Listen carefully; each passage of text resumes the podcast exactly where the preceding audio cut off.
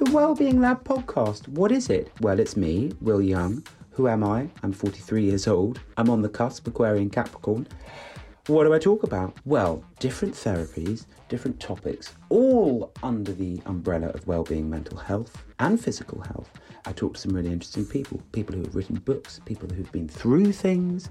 I also talk to you, the listener. You can get in touch, and I think it's a good thing. So I really enjoy doing it. I like blowing these topics out of the water, and making them uh, accessible, and hopefully understand them more for myself, and maybe that will help other people as well. And I love hearing your stories. Do join me, the Wellbeing Lab, every Tuesday. No, I'm joking. It's whenever you want. It's a podcast.